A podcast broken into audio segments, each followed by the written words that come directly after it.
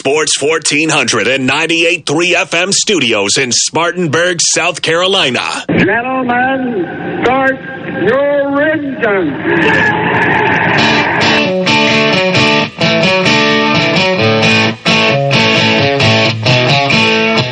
Impex Pre-Owned presents Start Your Engines. Find your next car, truck, or SUV at Impex Pre-Owned on Asheville Highway in Boiling Springs and ImpexPreowned.com. Here's your racing team for today. Show producer Ronnie Black, author and veteran motorsports journalist Deb Williams.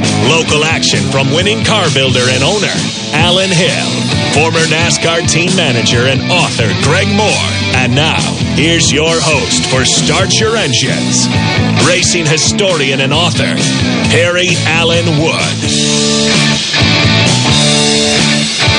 Good morning and welcome to Start Your Engines on a Father's Day weekend, uh, Juneteenth, which uh, Wells Fargo gave me a new holiday, and I can't use the ones I've already got, so now I got another one. So, uh, Well, happy Father's Day, Perry. well, thank you, and happy Father's Day to you, and happy Father's Day to you, Alan, happy Father's Day to you.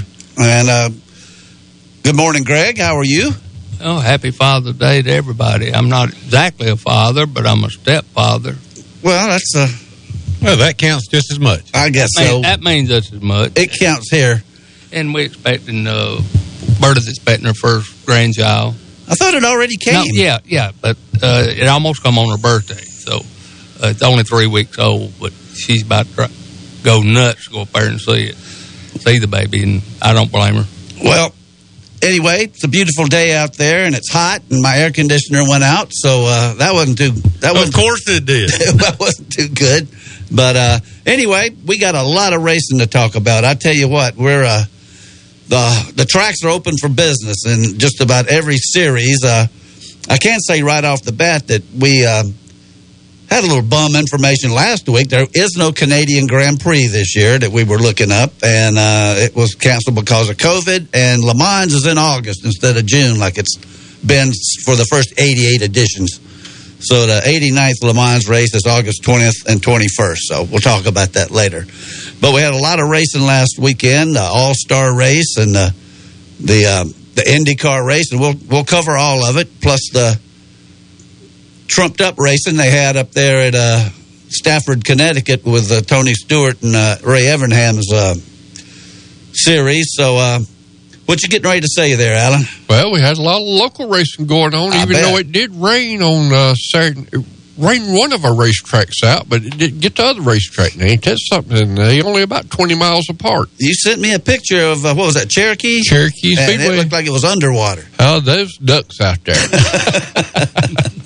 Well, let's start off with uh, oh, and uh, Greg, you got us a good guest today. Who do we have at eleven o'clock? We got a real good guest. Uh, he's right heir to the Harvey Firestone, who was big buddies with Henry Ford the first. We've got uh, Nick Firestone, who is the grandson. Great Great, grandson. excuse me, that'd be the great great, great grandson of uh, uh, of Harvey Firestone, and he still races, and I think he's supposed to be running uh, the Baja with P.J. Jones, Parnelli's oldest son, and uh, he lives out in Phoenix, and still supports Firestones, and they're still prevalent in racing, and he when he goes racing, he'll put his Firestones on, even if he's going to get outrun. I think uh, the last time we talked to him, he was in.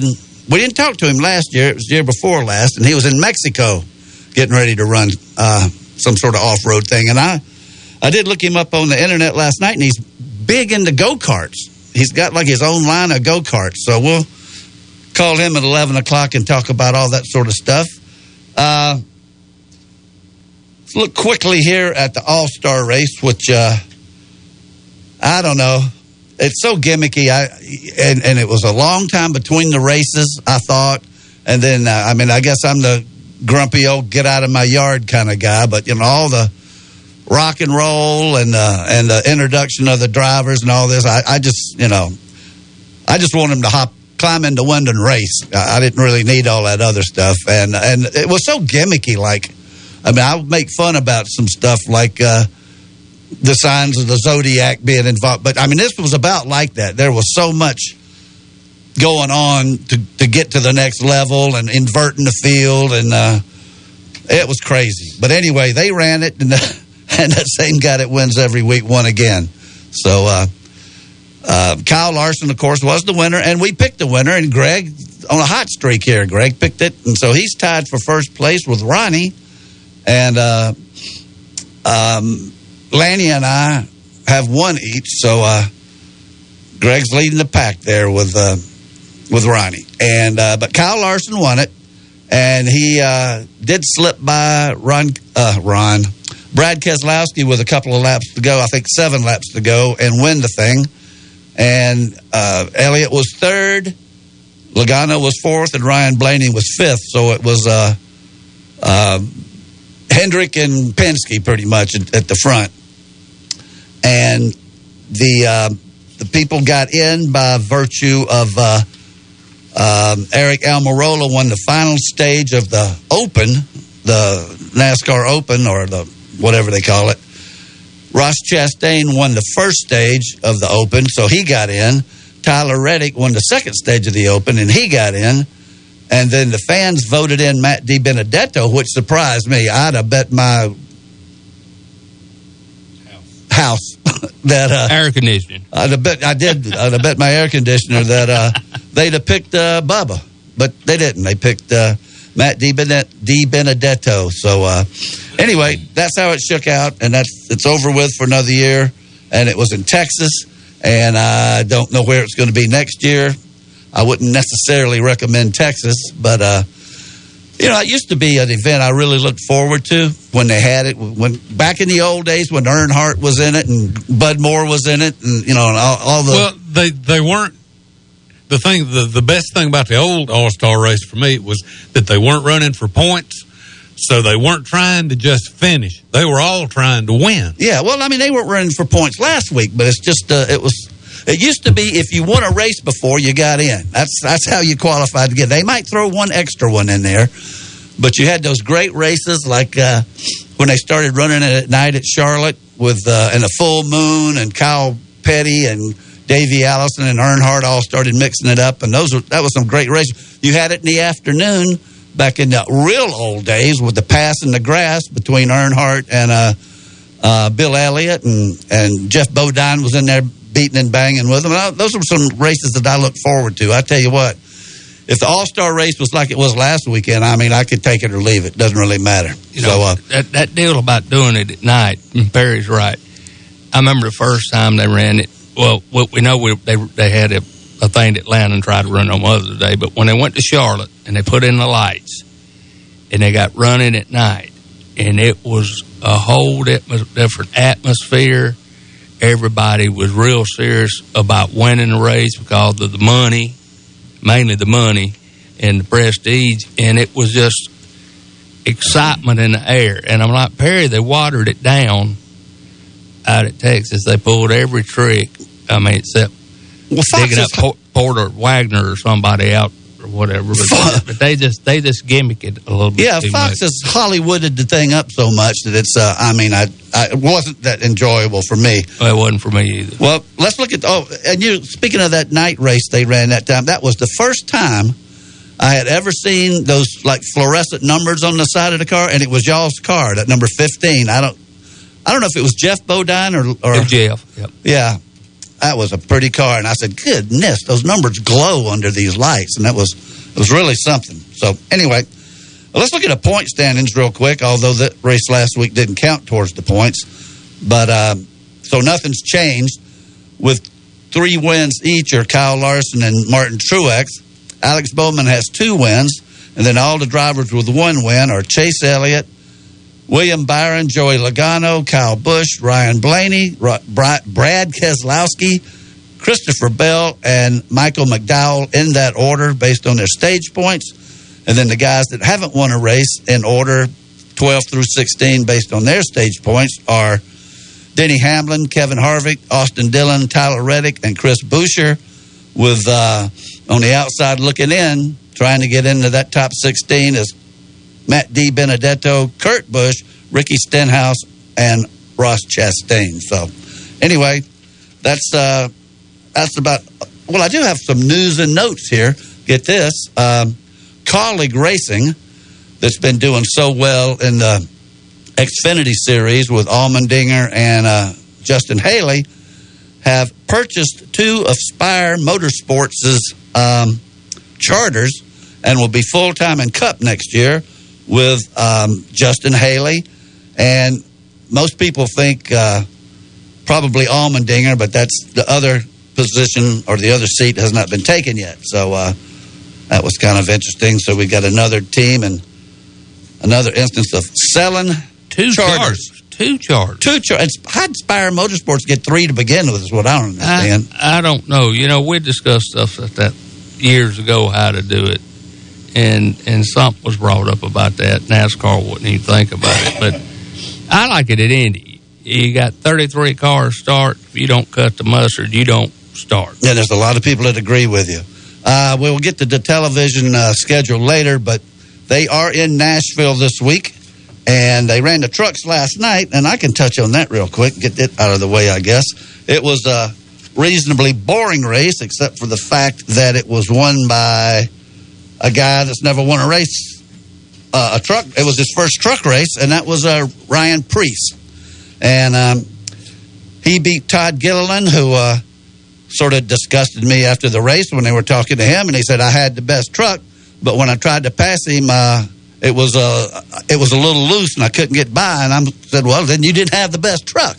That's right. I, I heard that. I mean, I was watching all that stuff. he too. had the best what- truck, but he was too loose. So Yeah, anyway, had the best truck, and it was the loose. I couldn't get by him. Well, Well, he didn't have the best truck. then he didn't have the best truck, what- and, and it wasn't particularly close. I, what's the margin of victory here? Well, it was a, almost a second, which in NASCAR is a long way. That's a lot. Uh, Ryan Preece won it in a Ford. Todd Gilliland was second. Grant Enfinger third. Zane Smith fourth. Stewart Friesen fifth. Matt Crafton sixth. Ben Rhodes seventh. Ty Majeski eighth. Austin Hill ninth. And John Hunter Nemechek, who usually wins these things, was tenth. The points um, look like this, and they will run their next race at Pocono a week from today. John Hunter Nemechek is the point leader. He's got a 70 point lead over Ben Rhodes. Austin Hill is third. Todd Gilliland, who had the best truck last night, was fourth. And Zane Smith is fifth. So uh, I noticed uh, Hailie Deegan, who was, uh, they make, made a pretty big deal out of her this uh, off season, was going full time in truck. And maybe she'll get it figured out, but she's not doing so hot. She was a she was frequently lapped last night. Um, one more bit, little bit of housekeeping that uh, I'll tell you about. We uh, kind of had some bum information last week, which I can't blame on anybody. I'll take the blame for it for not being up on it a little better. But I am now, and the uh, Canadian Grand Prix was canceled. I think Deb said it was on the last Saturday afternoon, which I'm not blaming Deb because, uh, and you looked it up and said, "Yep, two o'clock." So I don't know what you were looking at, but uh, it was canceled, and they're, they're not having it this year. But the good news is, if you've already bought your tickets, they're good for 2022. So uh, that's a load off my mind. And I think Deb also said that Le Mans was last week. Well, Le Mans is, I think I already mentioned this, August 21st and 22nd. I might have had the dates wrong, but it's in August, and that'll be the 89th annual 24 Hours of Le Mans. And um, I guess it was just uh, the Do first- they have? Do they state a reason why the change? no, I'm sure it must probably be COVID related. You know, I, I don't see anything here that says it. But the first 88 were in June, but it's in August now. So uh, that's uh, that's the housekeeping. I, I tell you, uh, I had to battle Greg to uh, last week to not tell me who was doing what in the IndyCar races, but I thought those were some of the best races of the weekend, if not the best. And we'll talk about that in a few minutes. But if you didn't see it in that first one, um, Felix Rosenqvist was going into turn six, which was a pretty tight right hander. And when he backed off or whatever it was he did, it hung the throttle wide open. I mean, you could hear that thing revving as, as I mean, it was flat out moving. And he hit that tire barrier, went under it, and hit the concrete like those road barriers you see on the on the interstate, and knocked one of those and split it. And he, it's a wonder he wasn't really hurt, but he's fine. But they, uh, uh, exactly right, Perry. The throttle stuck, You could hear it and he went. Yeah, you could hear the motor going, "Rear," but wide open. it he went through a tire barrier that had been covered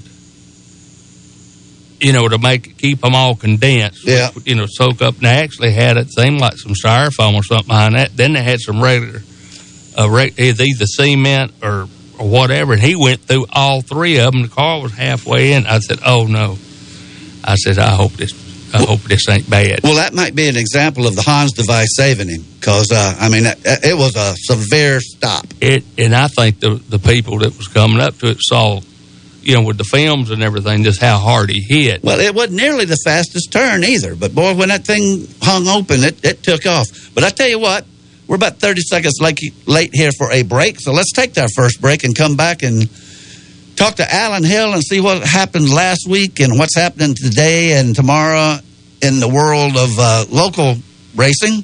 You're listening to Start Your Engines on Fox Sports 1400 and 98.3 FM. Start Your Engines We'll be back after this quick pit stop on Fox Sports 1400 and 98.3 FM. Impex Pre-Owned is raising the bar in the car industry. Impex is a different kind of dealership. Family owned and operated, Jamie Nodine and his wife Rita are Boiling Springs natives and proud to be serving the Boiling Springs, Inman, and Spartanburg communities. You won't get pressured at Impex Pre-Owned. You'll just get help finding your next car, truck, or SUV at a price you can afford. Start your search today at ImpexPreowned.com. Don't just dream it, drive it at Impex Pre-Owned. Asheville Highway, Boiling Springs. For scores, high school football schedules, articles, and everything going on here at the station, download our app today. Just search Fox Sports 1400 either at the Apple Store or via Google Play now. You already know Palmetto Spirits is the place to go for wine, fine bourbons, and home bar essentials. But Palmetto Spirits is also the perfect place to pick up your favorite local craft brews like RJ Rockers, crowd pleasing Budweiser brands, and world famous imports like Stella Artois, Modelo, and Corona. Whether you're in search of the ideal wine pairing or the ideal gift, Jim and the staff at Palmetto Spirits will get it in your hands. Palmetto Spirits, located at the corner of Reedville and Anderson Mill Roads. Make Phillips and Long Fuel Chesnee your source for propane in Spartanburg County. They offer propane for hot water heaters, cooking, and heat. They can fill your grill tank and get you ready for grilling season. Not only do they sell propane, but they sell a large variety of propane accessories such as grill tanks and other appliances that run on propane. If your propane tank is running low, call and they'll have it filled within one business day. Call them at 864-461-8511. That's Phillips and Long Fuel, located at 421 South Alabama Avenue in Chesnee. Image Printing is the only shop in the upstate that prints signage, decals, banners, t-shirts, wide format printing, full color paper printing, and offers graphic design services, all in-house. And now Image Printing is offering custom t-shirts with no minimum quantity. That's right, Image Printing now offers direct to garment printing, which means you can get your design printed on a t-shirt, whether you want one or 1,000. Visit Image Printing at 845 California Ave, across the street from the Spartanburg County Detention Center. Call 864-583-8848. Do you own a rundown house or a property with problem tenants? Did a relative leave you a house behind on maintenance and all the problems that go with it? If any of these things are true, Upstate Property Solutions can help. Upstate Property Solutions buys homes in any condition or circumstance. Foreclosures, condemned homes, mobile homes with or without land, it doesn't matter. We have a solution for you. The best part is we will pay you cash. So give us a call today at 256-0727 or visit upstatepropertysolutions.com. Consultations are free.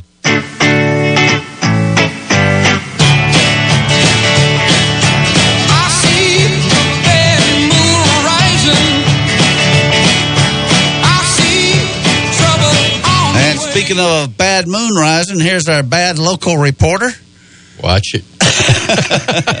Alan Hill. Alan, what's going on out there? All right. Like I said last weekend, we started off with a little bit of rain at Cherokee Speedway. They had to cancel everything out at Cherokee Speedway. But right up the road there at Harris Speedway, they had eight divisions running. We're going to start off with Thunder Bomber B division. First place went to Travis Jameson. Second went to Joshua Lucas. Third went to Alan Walker. In the Pure Stock division, first place Nathan Showtime Pierce. Second place Tommy Shuttles. And third place, Josh Ayers. In the Renegade Division, first place, Josh Burgess. Second, Brock Ritchie. Third, Johnny Hill. In the front wheel drive division, first place, Bradley Williams. Second place, Jonathan Butler. Third, Jamie Coggins. Thunder Bomber A division, first place. Congratulations to Luke Doggett. And second, Blake Bentley. Third, Steve Green. Young Gun Division, first place, J.J. Coggins. Second, Caden Presnell. Third, Bryson Lindsley. In the Crate Sportsman Division, first place, Jesse Wall. Second, David Lucas. Third, Chris Jackson. In the 602 late models, we're going to go to first place, Justin Taylor. Second, Bailey Lau. And third, Byron McDowell. Okay, now we're going to move over to Travelers Rest Speedway. That was last night. I got a question for you. Yes. Did they motorcade from Cherokee up to Harris last week? Because that's uh, something they did a few weeks ago, isn't it? Uh, well, Cherokee done canceled out before they even got started. So, uh, so they didn't get their they the didn't, motorcade. They didn't get their motorcade even started. They already they was already sitting at Harris Speedway. Okay. And like to hey, Harris stayed there a little later, ironed that racetrack back out. Said, boys, we just hang with us. We're gonna go racing. Well, that is something that, that those tracks aren't that far apart, and for one to get washed out and the other one to have the show was uh, It just uh, there was a line there somewhere. depends on how much rain you actually get. Well, we were talking last week. Don't go by what's happening in your front yard. Yeah. You need to check the track. That's it. Well, I hate to say it. Uh, my brother, he's going to send me a little smiley face here in a little bit. Back in the seventies, we didn't have all this technology stuff. You'd have to go to a, a pay phone or a, a rotary dial phone, and you'd call Cherokee Speedway, and they had a phone up there in the tire. And old man Rock Galt, you could hear it pouring down rain on that metal roof. He said, "Oh, we're going to run. Come on, boys, we're going to run." And would they? Yeah, you, you might be there Sunday. You can see the sun coming up on Sunday, but you're still racing. but we're going to move over to Travers Rest last night. They had some double main events at Travers Rest to make up from the week before where they, they got their heat races in, but they just didn't rain come in and canceled out the main events. So they just run double main events last night over there. So we're going to start off with Thunder Bomber Division. And the first one, which was the makeup race, first went to Justin Barber, second went to Timmy Smith, third went to Jason Edmonds. And then they come uh, after the everybody run their first main events. They just brought them boys right back out there again and said, okay, we're going to line you up. We're going to run a second main event. And the second main event, Chris Patterson, second, Kyle Goss, third was Timmy Smith. Timmy run second in the first one. He run third in the second one. In the rookie division, in the first main event, J.J. Coggins. Second, Bryson Lindsley. And third, Caden Presnell. And then in the second main event, Preston Kelly, first place. Second place, Trenton Jameson. And third, J.J. Coggins. In the crate sportsman division, first place, Jake Jackson. Second place, Timmy Smith. Third was Kyle Cooper. And then in the second main event, it was Jake Jackson, Timmy Smith, Kyle Cooper again. Same three, same same place. Nothing changed. Well, there you go.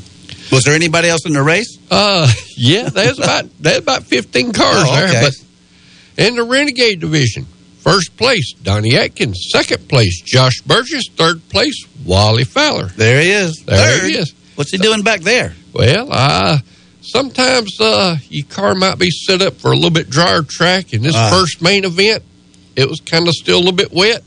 But whenever he come back out there for that second main event, you know where he went to. The front. He went first place. First place, Wally Fowler. Second, Donnie Atkins. Third, Scott Cannon. And then we had Extreme 4 Division, which they messed around got their main events in the week before, so they only had one main event there. First place, Bradley Williams. Second place, Randy Hill. Third place, Dean Riddle. In the Pure Stock Division, first place, Kevin Nations. Second was Travis Burdett. And third was Mikey Brock. Okay, let's move up to Carolina Speedway up here in Gastonia, North Carolina. They raced last night. Uh, we're going to start off with the Super Street Division. First place was Cade Langley. Second place was Colt Gilliam. Third place was Luke Edison. In the Pro, Pro 4 main. First place, Jacob Kinder. Second place, Curtis Bishop. Third was A.J. Barker. In the Thunder Bomber division, first place, Benji Knight. Second place, Hunter Thunderbrook. And third was Deuce Miller. And now for their main event, they had the Carolina Sprint Cars up there last night. They only had three other divisions racing for the warm ups for these Carolina Sprints. And these boys, they showed out up there, had four heat races. But when it come down to the main event, first place, Brandon McLean. Second place, Jeff Oliver. And third place was Jake McLean. Them two might be brothers there. So uh, probably so. Probably so. Are, are there that many sprint cars in this area? Uh, yes, they are. That and uh, surprises me. it's surprising. And guess what? They're going to be. I'm going to give you a rundown on what the lineup is for Cherokee Speedway tonight. Cherokee Speedway on the card tonight is the Carolina Sprint Cars. Those are, those are winged cars, right? Those are wing cars, so they're going to move from Gastonia right down here to Cherokee Speedway for a big main event there. Also on the schedule, 604 late models, Street Stock Division, Super Sportsman Division, Thunder Bombers Division, Extreme 4, Young Gun V8, and the Pro Stock 4 Division. Cherokee Speedway, the gates are going to open up this afternoon at 4.30. Drivers' meeting is going to be at 7 o'clock. Uh, racing's going to start at 8 o'clock. So that gives you time to go out and have a good supper. Fish camp. Fish camp. Then ease on over there, get there about quarter to eight, get you a good seat, sit down, watch some good racing. Now, from my house, you just go out 29, Yeah. stop at Wagon Wheel and Cowpens, and then go on to Cherokee. I ain't figured out about you and this wagon wheel. It's close. Well, it's close, but I ain't never heard of a fish camp with a wagon wheel. Well, it's just the name of it. Well, I know it's just name, but most most of you fish camps are lighthouse. Well, I, Uh. in, in 59, when it opened, they had to bring the fish in by wagon Oh, from the from the Pacolet River. So that's how I got the name Wagon Wheel, maybe. uh, Cherokee Speedway to get in up there at Cherokee. The stands is going to be fifteen dollars to get in. Pits is going to be thirty dollars.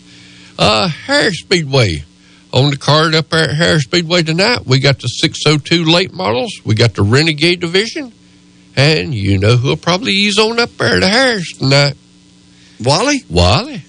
He'll probably ease on up there. He doesn't go to Cherokee, does he? He don't. Uh, no, no. he he makes a venture over there every so often. Yeah. He uh uh for some reason he used to be able to get around Cherokee real good, but now he just uh, for some reason can't seem to get around. Well, they changed the track. Maybe that had something to They- do with it. Did they shorten it?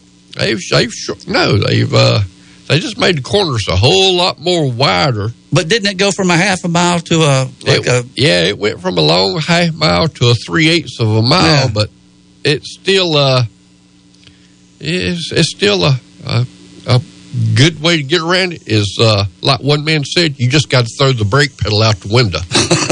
you never, you don't use brake pedal over there. Okay. But uh, good luck to Wally up there at Harris Speedway tonight. Uh, also on the card is Crate Sportsman Division, Thunder Bomber Division, Pure Stock Division, Front Wheel Drive, uh, Thunder Bomber Futures, Young Guns.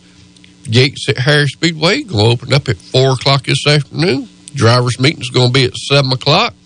$15 to get in the stands, uh, $30 to get in the pits. Also, would like to congratulate uh, Jonathan, one of our local drivers from around here, Jonathan Davenport, better known as Superman. Uh, messed around got him a brand new Longhorn chassis out b- both races. He's won in both both races since he got that new Longhorn out. So uh, That's Labani's. That's Labani's chassis. Yep. Also, uh, like to talk about uh, Kyle Larson, who won last Sunday night. Well, if uh, Jamie Little posted up that he was in a shuttle bus going to the Texas airport, was flying to Ohio to run in a Longhorn chassis Rumley car at Ohio on Monday night and messed around won again. So that boy is uh, Red hot. He's red hot. He's riding that wave right now. Yeah, he is. So uh I'd like to congratulate Kyle Larson and Superman and the Super Late Miles.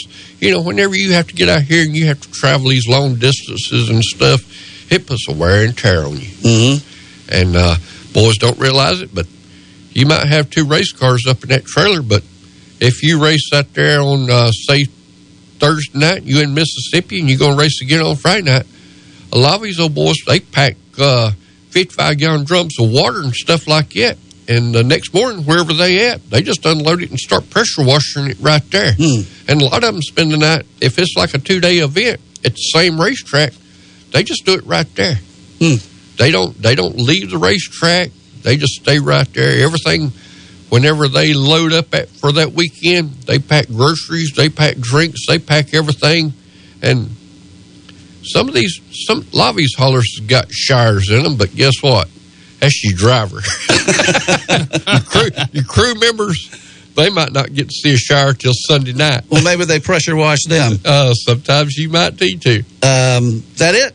That's pretty much it for our local racing. You any closer to getting a 25T on the trailer? I looked. I looked at something the other day, and I kind of liked it. And I said, "Well, I might have to order me one of these deals." But uh, okay, well, I hope you do. Whatever it's, it is, it's a it's a Cadillac. oh, I like that. That STS nose piece or something like that. Have you ever noticed that STS says Cadillac nose piece? They making them in for these dirt cars now. Mm-hmm. and they make the Toyota Camrys, they make the Camaros and stuff like that. Uh, you send the new Camaro noses and stuff. Well, they starting to make all these in molded plastic for all these dirt cars. And I just thumbing through uh, five star bodies the other day, and I looked, and then boy, that picture of this race car it caught my eye, and it had the it had the Cadillac STS nose piece on that thing, and I said, "Boy, it sure is pretty." What? Why? Why don't you see if you can get one from Brother Mike from the from Wheeling? but one, that might really look good at Cherokee. I, I know they wouldn't like that. they wouldn't even like that at all. Okay. All right. But that's pretty much our local racing. Well, get out, a lot get of out it. here and support it. Yes, sir. I got to do one correction on, on Mr. Hill sitting here. The wagon wheel has been there a long time. 1959. And, right on the door. And it's a very famous uh, fish camp. I know it sounds strange with the wagon wheel and everything, but it's been around a long time. But there was a, a lot of local race drivers went in there, and we did, and Perry did when he was a kid with his mom and daddy and everything. It they had a pretty good racing presence in that place back during the '60s, and it, it is good. But uh, yeah, Well, they had- I, I just want to correct you on that a little bit. It, it, that there's Well, let me some tell you. racing, some racing history Uh, back- at the wagon wheel, but they are in other other restaurants too. Now, don't get me wrong. Well, back about 20, 25 years ago, or maybe a little bit longer than that, whenever Wally Fowler used to show up with that red four white car, it had Flounder Fish Camp on the side of it about every time. Mm. And, uh, like, you know, our, like our local business supporting our local drivers. Well, that's right. And uh, you're right. There are a lot of fish camps. I, I'm just a big fan of catfish. I don't get it every time, but I usually do. You know what you can't find? And I ask them every time I go over there. They used to have real good catfish stew. I can't find it anywhere. Well, of course, I don't go but one place. Bud Moore used to make some great catfish stew. I think that's the first place I ever had it. But uh, anyway, I want to take this opportunity to thank Lanny McKinney before he gets away from me here. Lanny uh, maintains the Bud Moore Engineering website, does our Facebook page, does our podcast, and uh, as soon as Greg tells me who he's got for a guest, I text Lanny and everybody else and tell them. So, uh, Lanny, we appreciate everything you do for us, and uh, keep up the good work. And we will. Uh, we won't need you this week to do anything because I, I pushed start at the right time. Well, you you talking about Firestone? You know, Firestone's big into dirt tires, and we used to have the 106s and 125s, and you know where we used to have to get them at, don't you? Firestone. Firestone, but you know who our local dealer was? Elmo Henderson. Elmo Henderson from Yeah. right up here at WRD, and that big old sign used to be up on the side of the interstate up there. It had Firestone. You know, I uh, when I was in Miami, and that's probably Deb calling in. Um, well, I'll tell you that story later. Let's take a break. I'll answer the phone with Deb. You're listening to Start Your Engines on Fox Sports 1400. Ricky's Drive-In West and Little Rick's East on Asheville Highway are your go-to stops for chili dogs, cheeseburgers, and so much more. Right now, all combos are just $6 and all kids meals are just $3. And it's easier than ever to take advantage of these deals with their convenient drive-through. Do you have a big appetite or several mouths to feed? Ask for the drive-through special. 10 hot dogs, a large fry, and a gallon of tea for just $22.99. Ricky's Drive-In West on Blackstock Road and Little Rick's East on Asheville Highway. The drive-through is open. If you're riding around in your car listening to a game and your car radio sounds like this, and you want it to sound like this, There's the pass to Leitner. Puts it up.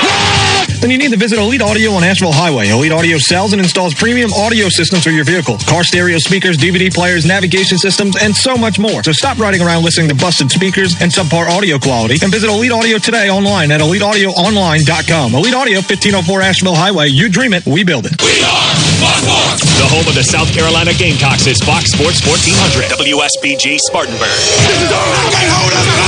Now on FM at 98.3. Spartanburg has been known as the hub city for decades due to our proximity to rail lines and interstate highways. Upstate Logistics has been part of the hub city transportation scene for over a decade. Upstate Logistics provides businesses with warehousing and transportation services, including inbound and outbound rail shipments. And more importantly, we support Spartanburg. Be it high school and college sports or important community projects, Upstate Logistics wants to help move Spartanburg forward. Upstate Logistics, keeping your business and Spartanburg moving forward. To find out more, visit upstatelogistics.com. This is Jeremy Clement, and you're listening to Start Your Engines on Fox Sports 1400 and 98.3 FM. Speedy Lube in Inman says to save time is to lengthen life for you and your car. Let Speedy Lube, Asheville Highway and Inman lengthen the life and performance of your vehicle. Speedy Lube offers professional ASE certified mechanical service for your car. Be it an oil change, AC work, tires, brakes, front end, or any type of major or minor repair. Trust Speedy Lube in Inman. Open weekdays from 8 till 6. For fast, fair, and friendly service, visit Speedy Lube, Asheville Highway in Inman. We can sum up McDonald's new crispy chicken sandwich in one word crispy, but also juicy and tender. Okay, it's crispy, juicy, tender, all one word. But then also pickle. Oh, and potato bun, which is two words. Okay, we can't sum up our new crispy chicken sandwich in one word, so you'll just have to try it to understand it. Order ahead on the McDonald's app at participating McDonald's. Ba-da-ba-ba-ba.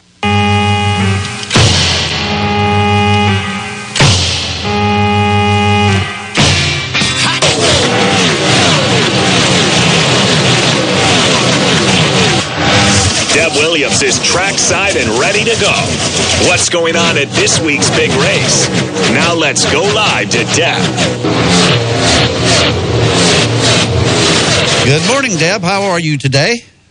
Good morning. Fine, thank you. How about yourself? We're doing great here in sunny Spartanburg on uh, Father's Day weekend, and uh, I know you owe your father a lot. I mean, he is your father, but I've heard you refer several times, and, and pretty recently, uh, how he uh, took you to races when you were a little girl and kind of taught you how to watch one.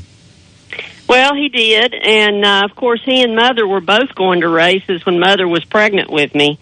But um, that's the only place they could get me to quit crying and sleep till I was a year old. Was in the infield at the dirt track at Asheville Weaverville under the loudspeaker. But uh, I knew something was in there because racing's in your blood. And Yeah, you, you're yeah. the first woman journalist that come in and made a great impact, and still making a great impact on it. But that that sounds that sounds like Deb. Uh, that she's she's before she's born, she's kicking and galloping, but when you get around the racing and stuff, it just smooths her right out. So, so she, she, her she, she was a she was a racer from the day one, and still is, And still a good one too. And we're proud to have well, her on the thank show. you. Uh, Deb? Well, thank you. I appreciate it. Yeah, but Dad, one other thing about Daddy, my dad was a machinist for 45 years in a paper mill in Canton, North Carolina. Mm-hmm. And uh, he was always one that said, okay, you need to know how to do this. Come out here and watch and learn. And by the time I could sit on the top of the, or the hood of the car and wipe off the cleaner, he had me help him wax the car. Well, I tell you what, my father, I had a good father, a wonderful, great father, but he was a cop. There wasn't a whole lot he could teach me except uh, how to handcuff the little boy next door. But anyway, um, Deb, what you see last week? I tell you what, for my money, um, I, I mean the All Star race, uh, it, it, it was it was too gimmicky for me, and of course I'm the, as I've already said earlier, I'm the old get off my lawn guy, but. You know the the rock and roll introduction of the drivers and the, the long seems like there was a lot of downtime. And I I don't know. I long for the days when uh, I don't care where they have it Charlotte or wherever else. But boy when they I just think back when they ran it under the full moon with Earnhardt and Kyle Petty and and Davey Allison and all those guys. I mean, I know they're all gone, but uh, I, it's just not being able to. It used to be the guys, if I'm not mistaken, that had won a race recently or whatever, or the year before, and they put in uh, maybe they threw in an extra guy. Uh, I don't think they always did that, but uh, I don't know. Yeah, they did. For me, Yeah, they did. Um, even back when they had the uh, the 1992 One Hot Night, which was the first one under the lights that you're referring to, right? It was done in stages. Uh, they had different type stages. They didn't have as many. The winner of the Open always advanced into Right. the the All Star race. You know, back then they didn't have the fan vote, and of course they didn't have the winner of each stage in the Open advance. But they did that. They started doing that to give you a bigger field in order to try to have more racing. Well, I, Are you there? Yeah, I'm here. I'm just. I'm sure. Oh, okay. I I heard a click, and it sounded like we got disconnected. no, so, no, that, that was. Uh, but know you know. I, I will say this. I mean, I had the I had the format in front of me, the whole All Star race, and I just took it one part at a time.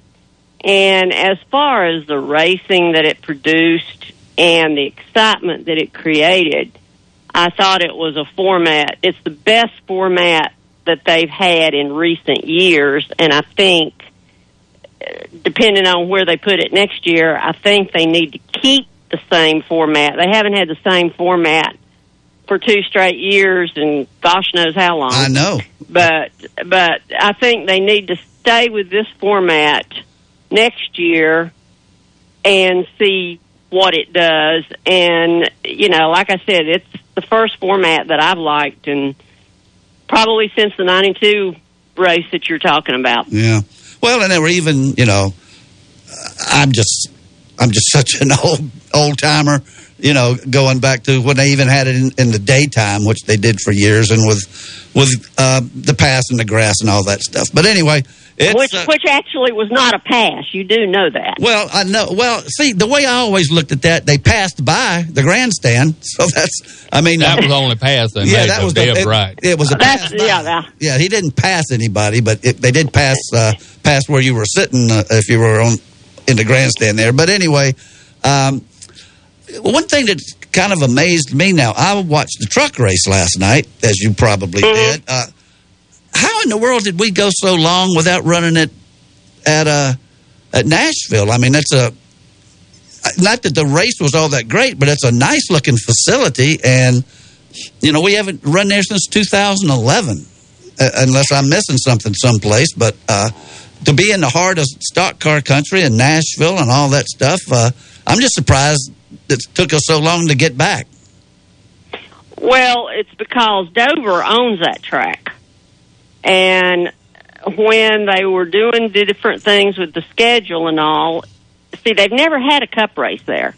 The cup race on Sunday will be the first cup race in the Nashville market since 1984 when Right. they ran the last race at the Nashville Fairgrounds. Right. I love so, that place. Yeah, it's going to be interesting to see what happens there too.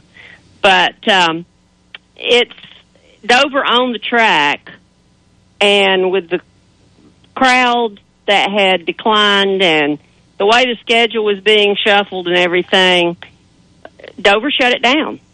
And Dover put it up for sale, and I don't I can't remember exactly how that went. I don't remember if the sale, I think the sale fell through. But of course, a lot of the property around there, which they had originally planned to build a drag strip on and some other things, now has industrial, as industrial parks and industrial buildings. But in order to get that race back there, Dover gave up a race this year. So if you'll notice the schedule, we only go to Dover one time this year. Right. And we've already been there. Right. So that's it. We won't go back to Dover. But Dover took that other day rather than losing it altogether. They worked it out with NASCAR to move the date with all three series to the Nashville track. So it'll be rather interesting to see how the Xfinity race goes today, and then of course the Cup race tomorrow. And I think that's the reason the first two stages in the truck race was rather lackluster, if you will, because everybody was getting a feel for the track and what it was doing and how the tires were wearing and how the trucks were performing and just trying to get a, a handle on it. And then, of course, by the time we got to the third stage, they had done so. But it was rather interesting how it turned out because Ryan Preece became the fifth driver to win in his first ever Truck Series race. I saw that, and um, yeah, I, I watched it um, while I was doing my homework for the show for this show, and uh, the only real exciting part to me was uh, like in the last stage, as you said, and they had a real good battle for second there for several laps side by side, and uh, but anyway. Uh, hopefully, Well, they had a good battle for first with Grant Enfinger and Ryan Preece there too. Okay, um, I think I missed that when I was uh, printing all this stuff out for the show. But anyway, um, they'll try it again today, this afternoon, with the Xfinity cars. I know Jeremy Clements comes on a, a, every Wednesday on this station from a, a remote that we do. Um, I don't do it; uh, other another show does on this station, Mhm. and. Uh, you know, he was saying, well, we've only got 50 minutes to practice before we qualify, and they are actually going to qualify. In fact, that's it's this morning, I think. And uh, the uh, uh, 50 minutes, he says, that just not very much time to to turn some laps and on a track you're unfamiliar with. Although he won an ARCA race there, and I think he said 2007. Um, but he uh, said, you know, to, to go out and figure out what you might need and come in and tell your the your your crew and to have them make a change and then go back out and see if it works. He said it's better than no practice at all, but it's really it's really not much you can do in 50 minutes. Well, it's rather interesting because it was pointed out uh, yesterday. A person pointed out that you know it is like you said with Jerry Clements. Jeremy Clements, he usually doesn't get that much information. But if you're put part of a multi-car organization, you know, and say like you take a cup team that's got four cars and each one's getting 50 minutes of practice, each car can try something different. You multiply that times four, you're getting 200 minutes of practice. Mm. Or, excuse me, uh, 240 minutes of practice. Well, 50 minutes would be 200, 60 minutes would be 240. So that gives those cars an advantage, whereas over, you know, even Jeremy with a, a single car operation. Yeah. Well, I'm looking at the TV schedule, by the way, and Xfinity qualifying is at 12:30 today on NBCSN, and uh, the Cup cars will qualify 11 o'clock tomorrow morning on NBCSN, which is a little. Oh, and by the way, um, or wait a minute, Ronnie, uh, the um, this is kind of off the subject, but the Canadian Grand Prix was canceled this year for COVID, and Le Mans Uh-huh. and Le Mans is in August for the the, Right. the 89th running of Le Mans. So uh, that we yeah, I made that mistake. I'm glad you brought that up because after we got off the phone and I started searching and I thought, wait a minute, this has got to be on somewhere. And then when I looked it up, I noticed that it was postponed until August. Well, and I hadn't heard a single That was thing my about mistake it. last week. That's okay. I was right there with you. And Ronnie even looked up on his phone and found the Canadian Grand Prix at 2 o'clock on Sunday. So I don't know.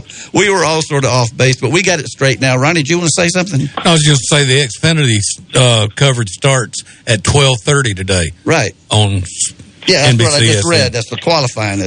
Well, let's. Uh, Is that 12:30 Eastern time or 12:30 Central time? I think all my. I think it's Eastern. Yeah, I think everything Okay. I've got here is Eastern. Um, Deb, we actually had another winner last week. Greg has uh, won two about about the last three or four races. So he's uh, he picked uh, Kyle Larson. uh, Kyle Larson, which is a pretty not really going too far out on a limb these days. No, he he he, he runs pretty good. He does. He, he did a year ago, Just a little bit. and he runs real good now. But yeah, I still I still got loyalty to, to the Wood Brothers and some of those other teams. I like Chase Elliott and all of them, but I knew I had to get caught up, so I had to I had to use reality instead of my emotions, and it paid off a little. Probably the only two wins I get. Well, that's all right. You're tied for the lead. Deb, you want to go first this week? Yes, I'm going to go with a person who can adjust to a new track extremely quickly because he races all the time, and that's Kyle Larson. Kyle Larson. Ronnie, who you like?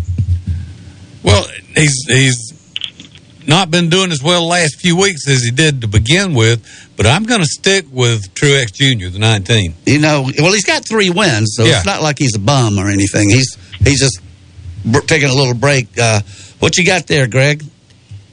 I was kind of thinking about Logano. Okay. You know, he's always got his nose stuck in there real good, and it's a good car, and and and, and I think he's got a good chance. Well, I'll stick with the nine.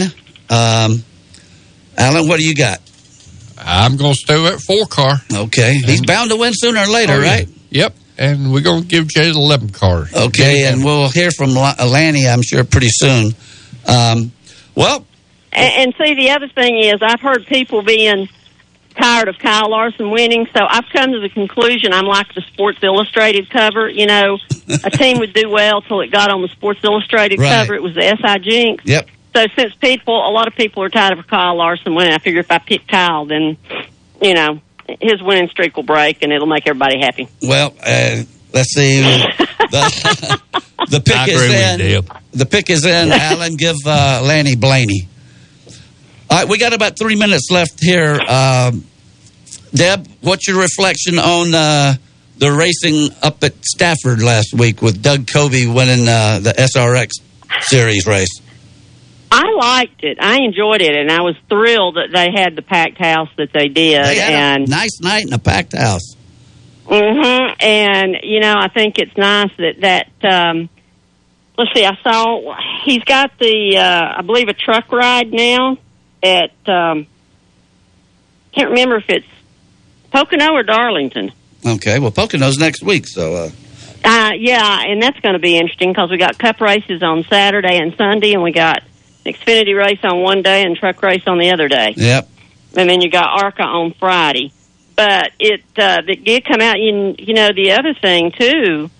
Uh, this is kind of off the subject, but Kaulig Racing announced it's going full time Cup Yep. next year with Justin Haley. GMS Racing's looking at going uh, Cup next year, so it's going to be interesting. But Yeah, I mentioned that earlier, That- and uh, they got two uh, charters from Spire Motorsports, and I was wondering how Spire ever had three charters, but uh, I, I don't know what's going on with that sort of thing, and and I definitely can't keep up with who's got a charter and who doesn't. But yeah, I saw that, and I don't know if uh, Allmendinger will drive the other car or not. I, I would imagine that he would, but maybe not. Well, Allmendinger is driving part time in the Cup Series next year for Kaulig, but he's going to go drive full time in the Xfinity Series Right. for Kaulig. Right. But back to Tony Stewart's deal. Right. I thought it was great. I was glad they had Jay Signore there since Jay and Barbara Signore ran the original International Race of Champions, and of course, Ray Evernham was a mechanic for several years with IROC. But, you know, they're making some changes this week Yeah. that I think will make it even better with uh, going from 15 minute heats to 12 minute heats. And, of course, the biggest complaint was that people couldn't see who was, tell who was in what car. I, so. I, I know I didn't. I had trouble too.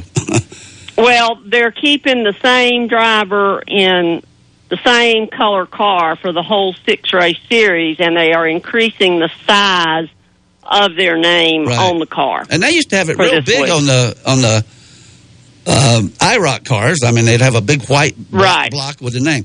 Deb, we got about 30 Mhm. seconds. Look, I appreciate you coming on the show. You have a very happy Father's Day and uh, some great memories of your own dad, as we all will. And um, uh, just uh, enjoy the racing. We got a lot of it today.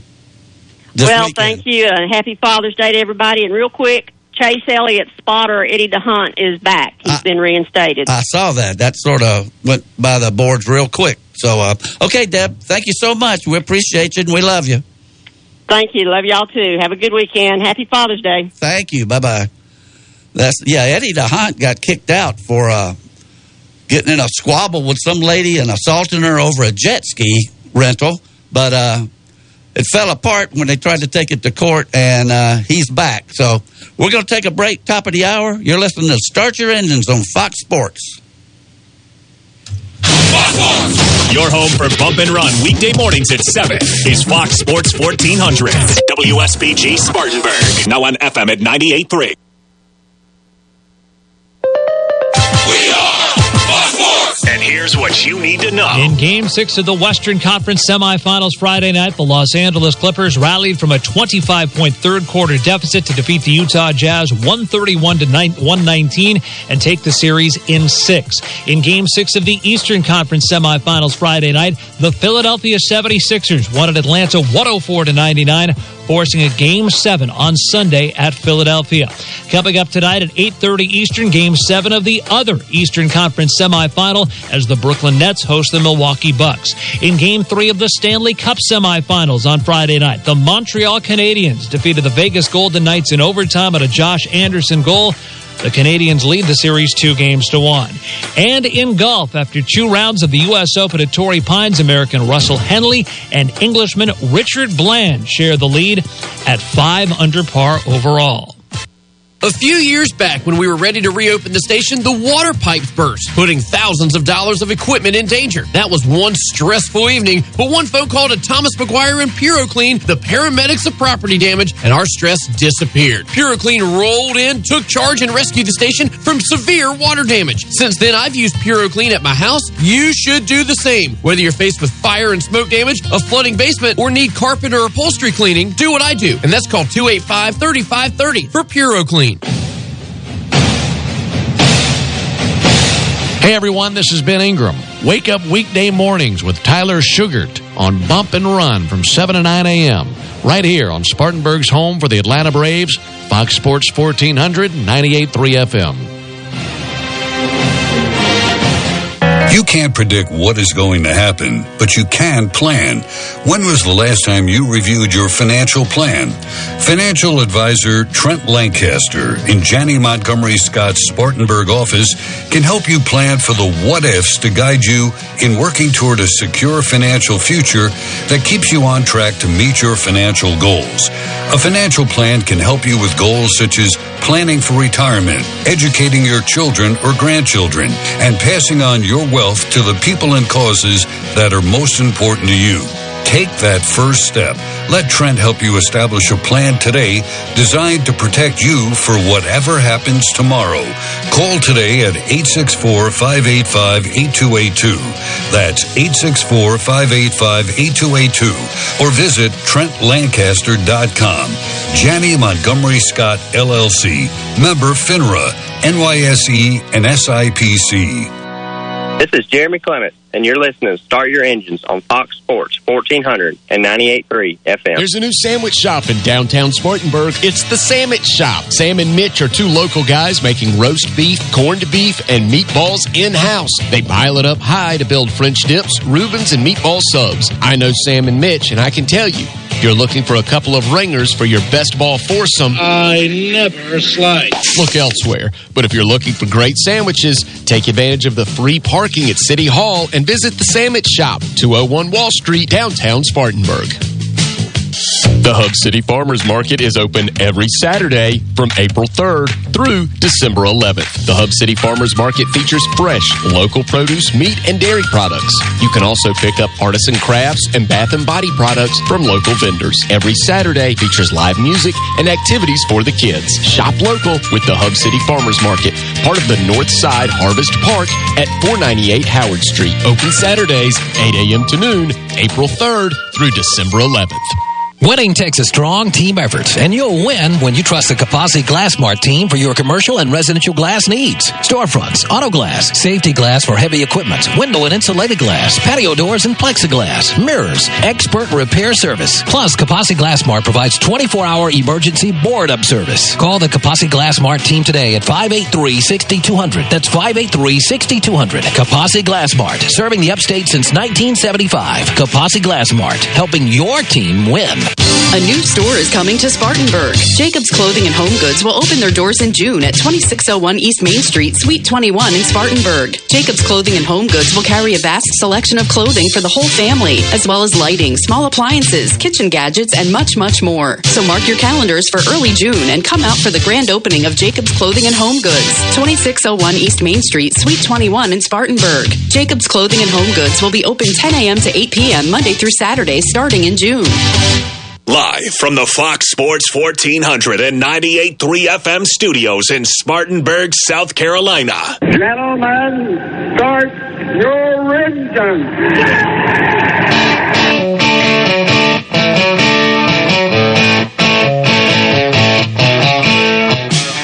Impex Pre-Owned presents Start Your Engines. Find your next car, truck, or SUV at Impex Pre-Owned on Asheville Highway in Boiling Springs and ImpexPreowned.com. Here's your racing team for today. Show producer Ronnie Black, author and veteran motorsports journalist Deb Williams. Local action from winning car builder and owner Alan Hill, former NASCAR team manager and author Greg Moore. And now, here's your host for Start Your Engines, racing historian and author, Harry Allen Wood. And welcome back to the second hour of Start Your Engines on this uh, Father's Day weekend. And it's my great pleasure to welcome from way out on the West Coast, someplace in the Pacific time zone, I believe, Nick Firestone. Good morning, Nick.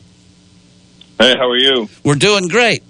Nick, how about them Firestones? We saw a great race at Indy, and we just keep seeing that presence of Firestone out there. And uh, I know you continue to race to, to keep keep the name out there. And like they used to say in the commercial, when you say Firestone, where the rubber meets the road, they've made some awful good tires over the years. Yeah, uh, thanks. Um, I can't take any credit for it, but I guess I'll thank you on behalf of the company. But um, it, it's interesting, you know, a couple of years ago, uh, I knew um, we're friends with Mario Andretti, family friends, so I knew Michael and Marco, you know, through Parnelli Jones, who drove for you guys. Um, he was really good friends with my dad. But anyway, a couple of years ago, I was talking to Marco, and uh, I don't know if you remember, like a generation ago, the, the cars in Indy were like so good that they could run in like Talladega style packs and you know, pass every lap and everything at the speedway. It was spectacular racing. It was probably a little more, you know, close quarters and danger than most of the drivers wanted to deal with. And I was talking to Marco about it. I'm like, you know, God, you guys can run so close. He's like, so yeah, like the aero is too good, you know, and the tires are too good. And, you know, do you know how do you know how hard it is to make a tire that's like too good? Like everyone wants you to back off on the grip level and everything. So I don't know. That really impressed me um, when he said that. Because I remember when I was racing in, ovals, like if you got close to somebody in front of you, you really were struggling for front grip because the car in front of you took the air off the wings in front of your front tires and it got super light and the wall started to get really, really close on the exit of the turn. So um, I don't know. That was a that was just something that uh, always stuck in my mind. That quote. Well, Nick, I tell you what. Now, I don't know how you could have much better racing than the the Indianapolis 500 was this year. With the that last 10 laps, they were Helio Castroneves and uh, Alex Palou, Palou were swapping the lead. You know, like every couple of laps. And another thing I love about IndyCar racing is you have two Firestones. You've got the hard compound, and you've got the the red that's softer, and uh, you can only you, you have to use both at at different times. I mean, I think you can choose when you use which, but uh, I think that's great and adds a, another twist, and that's you know that's got Firestone all over it. Oh yeah, and for sure, and and that was actually really smart because um, yeah, it definitely makes for great pit strategies and pit stops. And you're right, this year's Indy 500, the close of it was insane. Um, it was. It was unreal. You know, and and like maybe for a while, like you know, they were a little like they, I mean, it was just a one big snake, as I called it. I mean, they were.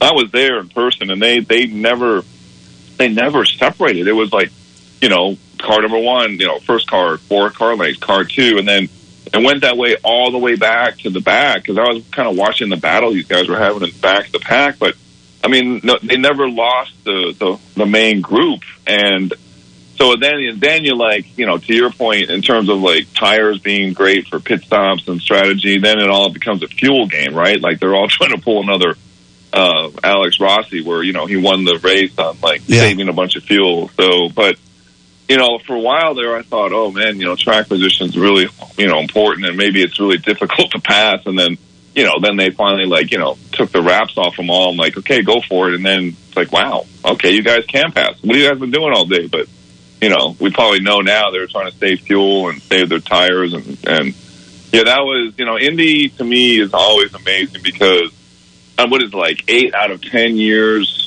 I mean, if you, any given time period, if you go, the guy that's leading at lap 190 does not win the race at lap 200. It, it's the best race of the year almost every year. I mean, I love Indianapolis, and I'm in stock car territory, but it almost every year, uh, it's the best race of the year. And um, I think back, I'm a, I'm a, of course, a huge history buff, and especially of Indianapolis, and I, I love the old photographs, and I pour over them, you know, all the time, and seeing pictures of your great grandfather Harvey Firestone and Henry Ford and all those people at the Speedway back, uh, you know, in the twenties and everything. Those, it's just, gosh, what a heritage you've got. Yeah, one thing I was going to Oh, say, yeah. Nick, if I could, uh, you know, we're talking about different inventions uh, of how good the, the Firestone tire is, and I know that Goodyear got a lot of credit with the with the interliner, but I want to remind people, uh, Firestone actually made a contribution back during the '60s in NASCAR and some other divisions. They actually made the fuel cell, and man, that made that saved a lot of drivers. Uh, that Yeah, and Fire- I remember that the Firestone day- fuel cell. Yeah, I know. I mean, I, I agree with you, and I appreciate. I mean, you know, my dad, who's no longer with us, um, I think it was the early '70s they finally perfected or came out with that because I remember for some reason I was down, like you know, he was getting ready to go to work, I was getting ready to go to school, I was down in his, you know his room and in his bathroom, and he's in a really good mood, and I was like, hey, you know, he's like, he's like, oh, just so you know, by the way, like. Firestone came out with a fuel cell today, and what that is, you know, he explains like you know the bladder that goes. You know, I'm, I'm what eight years old, nine years old, and like it's a bladder that goes in the gas tank, and it's basically going to eliminate all the fires and the crashes.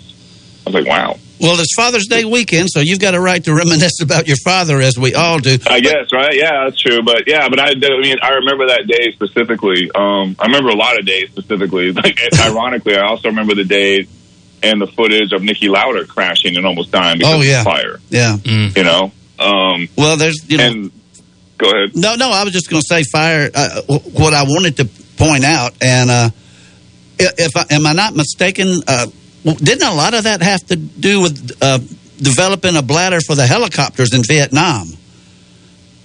That, Uh, that were you getting may be shot. right about that. I, I'm I pretty mean- sure that was a was another benefit of the the fuel bladder, not only for race cars but for the the Hueys and everything over there getting shot in the gas uh, gas tank. Yeah, so it doesn't explode or or it doesn't just. Yeah, I mean, you may be right about that. You know what? There's a guy I could ask, but um, I mean, I guess I guess as a you know eight, nine, ten year old kid, you know, you're probably going to go with the racing story. It's a little less politically charged than the Vietnam story, but um, but you know, hey, if if that was the case too, then you know that's awesome. I mean. I mean, you, know, you think about it. I mean, you guys know as much as anybody. Like, you know, so much stuff that goes into road cars would never be there if it wasn't for racing Right. and it's life saving stuff. So, uh, if it you know say it pertains to the military, that's awesome. Yeah. I mean, you know. So, so Nick, what are you doing these days? I mean, uh, you were. I think the last time we talked to you, you were in Mexico off-road racing with uh, maybe PJ Jones or something. Uh, Yeah, so I, yeah, and I'm going to do that again. Uh, PJ just called me the other day, and uh, uh, so he's Parnelli's oldest son, and um, yeah, he, um, there's a guy that uh, he runs, you know, this great customer of his, and he runs, and he's getting a lot better. And I was supposed to race with him a couple years ago, and I was at like mile 120, and at mile 110, he just sort of made a rookie mistake. It was his first ever race, and um, he put it inside, and it's in UTV, so the wheels dangle out like a sprint car, you know, or, Right. or you know, open wheel car.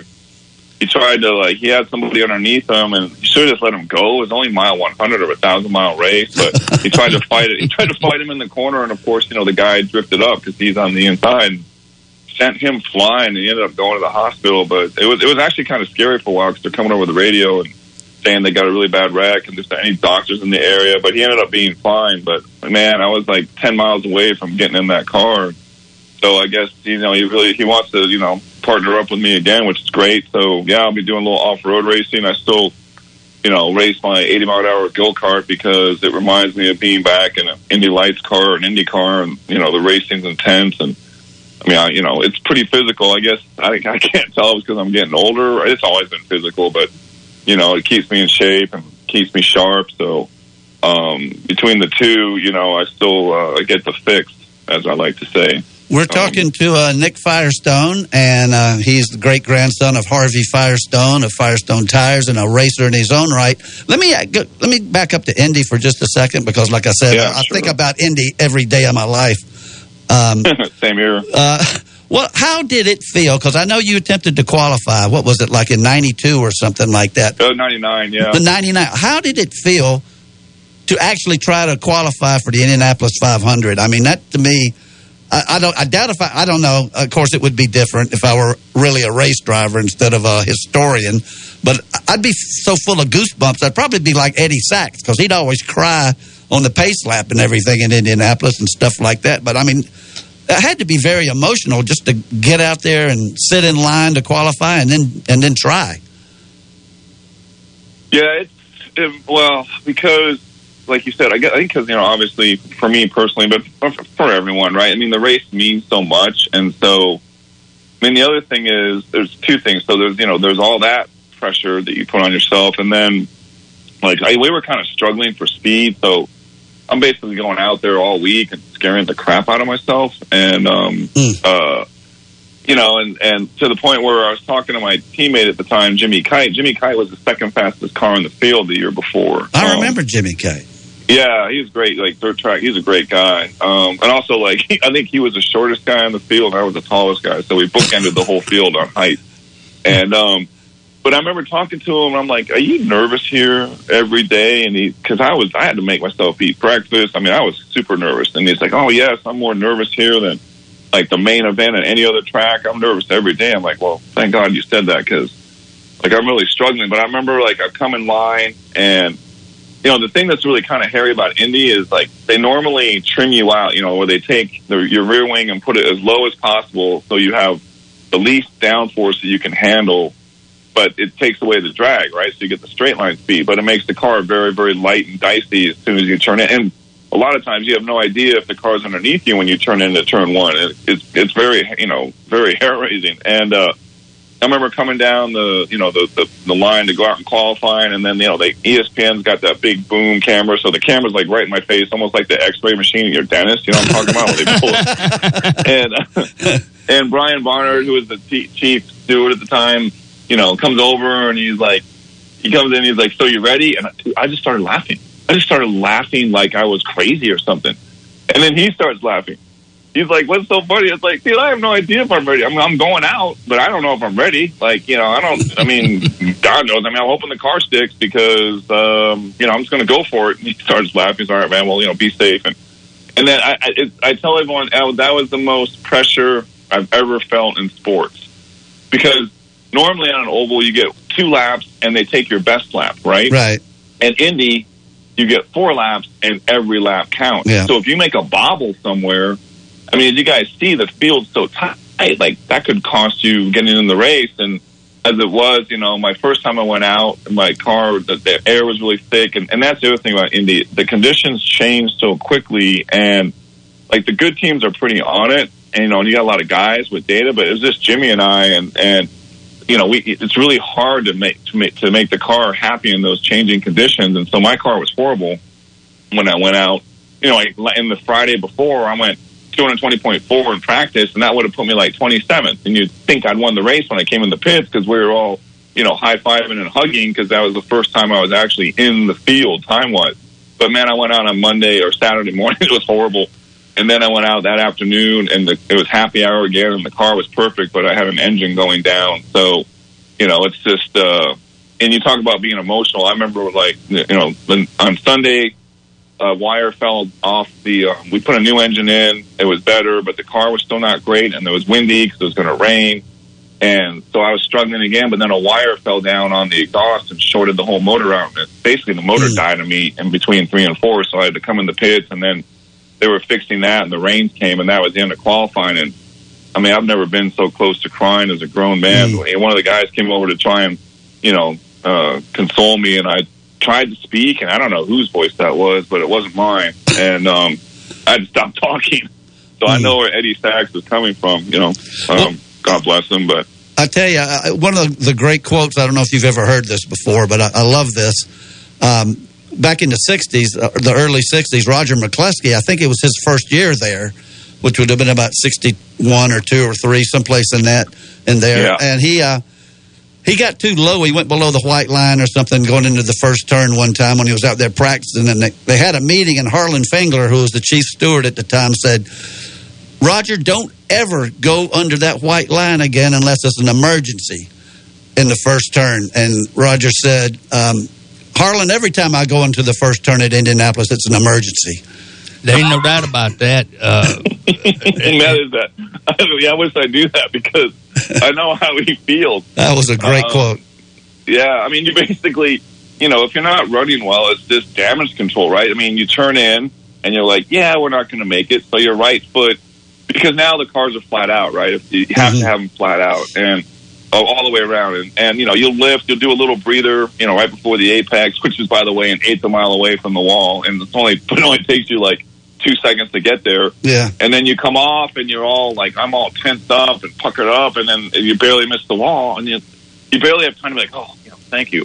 And then you got to take a like quick breath and then turn in for turn two or turn four, you know, and yeah, I mean, that's how I felt the whole time. I mean, my team manager came over right before lunch one day and walks me down the turn four exit. And He's like, you need to leave more room here. Like, you know, like you were so much closer to the wall than everybody else.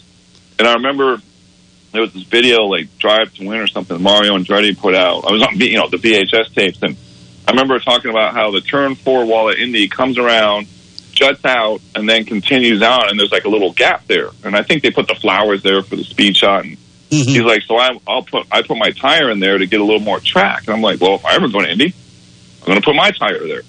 So, but you know, mainly I was just trying to keep the car off the wall, but like not scrub any speed. And like I said, it's before lunch. I don't do well when I'm hungry, and I'm like, look, Brad, Brad was his name. Like, I guarantee you this. Like, like, like, you know what, Brad? Why don't we find more speed in the car? Let's try and find some more speed to get the balance right in this thing because I, I will guarantee you this. I will stay where I am, and if I don't see the speed on my dash, because, you know, you have the speed up there, I, I, I promise you I'll either take, I'll take a, stay where I am, or I'll take another bite to find the speed. So either I find it or you guys find it. He's okay, okay, okay. Let's go back, have some lunch, and talk about it. I was so mad. So anyway, um, yeah, it's, it's definitely an emergency when the car's not right.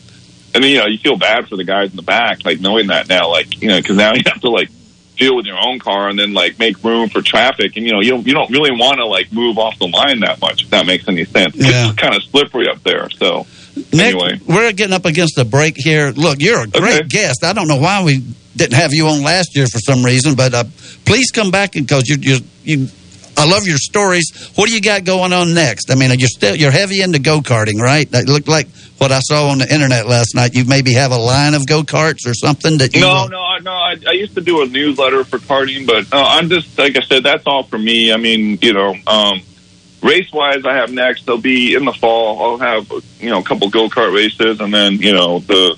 I guess in September, you know, uh, I'm probably doing the Baja 400 and then the Baja 1000. You know, you know the big famous off road races. Yeah, so not the 400, but the thousand. Yeah, thousand famous for sure. The 400 is a new race, but you know, in the meantime, you know, I'll, uh, first of all, it's really hot here, so I don't really feel like doing anything. Yeah. it does get hot out there, don't it? It's a yeah, dry it's heat, though, right?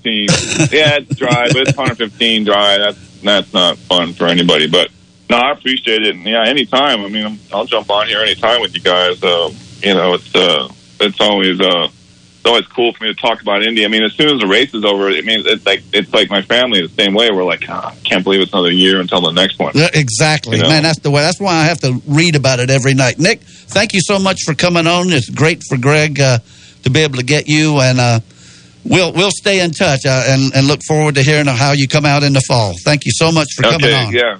No, thanks, guys. I appreciate it. All right. Nick, I'll stay in touch. Yeah, absolutely. You got my number. Okay. Thank you, Thanks, Nick. gentlemen. Thank you, Nick. hmm Yeah. Oh, bye bye. That's Nick Firestone. Great interview. He's great interview. He is really good and hitting. Uh, Nick Firestone, great grandpa, great grandson of Harvey. That's a Yeah. pretty big deal. Let's take a break right here. We're about five minutes late, and uh, come back and uh, find out what's happened last week and what's happening this weekend, and uh, get the TV schedule. You're listening to Start Your Engines on Fox Sports 1400 Uh, and 98.3 FM. Start your engines. We'll be back after this quick pit stop on Fox Sports 1400 and 98.3 FM. Impex Pre-Owned is raising the bar in the car industry. Impex is a different kind of dealership, family owned and operated. Jamie Nodine and his wife Rita are Boiling Springs natives and proud to be serving the Boiling Springs, Inman, and Spartanburg communities. Jamie handpicks every vehicle and posts the best prices up front at ImpexPreowned.com. Find the car, truck, or SUV of your dreams at a price you can afford at Impex Pre-Owned, Asheville Highway, Boiling Springs. Don't just dream it, drive it at Impex Pre-Owned. The Fox Sports 1400 app is the best way to keep up with Spartanburg sports scene. Download it now by searching Fox Sports 1400, either at the Apple Store or via Google Play. You already know Palmetto Spirits is the place to go for wine, fine bourbons, and home bar essentials.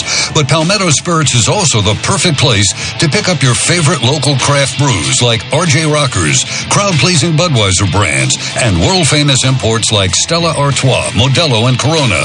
Whether you're in search of the ideal wine pairing or the ideal gift, Jim and the staff at Palmetto Spirits will get it in your hands. Palmetto Spirits, located at the corner of Reidville and Anderson Mill Roads. Make Phillips and Long Fuel Chesnee your source for propane in Spartanburg County. They offer propane for hot water heaters, cooking, and heat. They can fill your grill tank and get you ready for grilling season. Not only do they sell propane, but they sell a large variety of propane accessories such as grill tanks and other appliances that run on propane. If your propane tank is running low, call and they'll have it filled within one business day. Call them at 864-461-8511. That's Phillips and Long Fuel, located at 421 South Alabama Avenue in Chesnee. Image Printing is the only shop in the upstate that prints signage, decals, banners, t-shirts, wide format printing, full color paper printing, and offers graphic design services, all in-house. And now Image Printing is offering custom t-shirts with no minimum quantity. That's right, Image Printing now offers direct to garment printing, which means you can get your design printed on a t-shirt, whether you want one or 1,000. Visit Image Printing at 845 California Ave, across the street from the Spartanburg County Detention Center. Call 864-583-8848. Do you want a rundown house or a property with problem tenants? Did a relative leave you a house behind on maintenance and all the problems that go with it? If any of these things are true, Upstate Property Solutions can help. Upstate Property Solutions buys homes in any condition or circumstance. Foreclosures, condemned homes, mobile homes with or without land, it doesn't matter. We have a solution for you. The best part is we will pay you cash. So give us a call today at 256-0727 or visit upstatepropertysolutions.com. Consultations are free.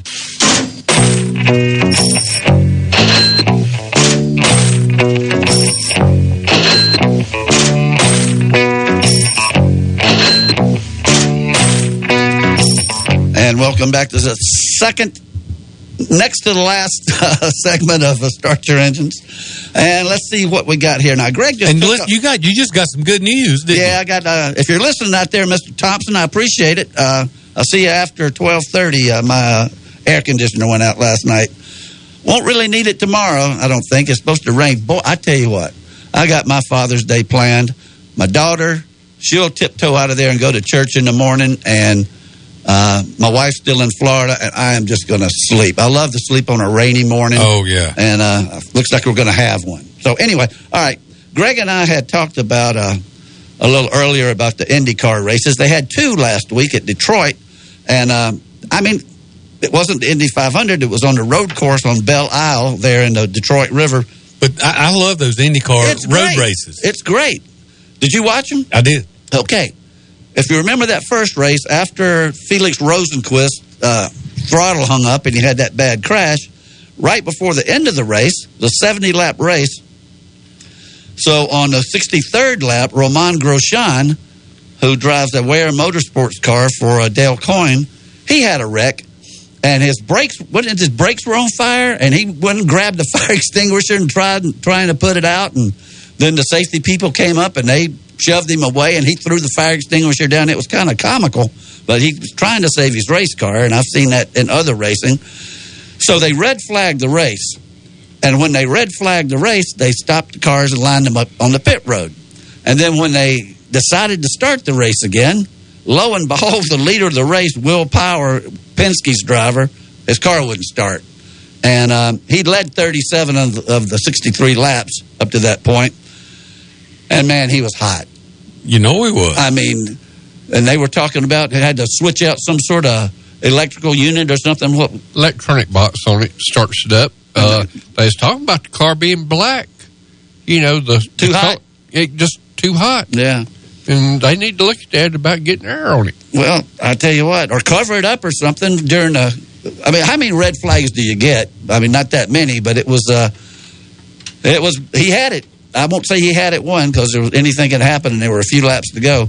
But that was the seventh race of the season, and Marcus Ericsson, who drives for Chip Ganassi in the Huski Chocolate Car, um, won the race. And You got to love that just for the name. Exactly. And at the time, he was the seventh winner in seven races. And that eight would have been the record, and they didn't quite make it the next day. But um, Marcus Ericsson won that race when uh, Will Power's car wouldn't start. start. Excuse me. Uh, VeeKay was second. Patricio O'Ward was third. Takuma Sato was fourth, and Graham Rahal was fifth. So we won't get into the points because it doesn't really matter. They had another race the next day, and it was a good race too.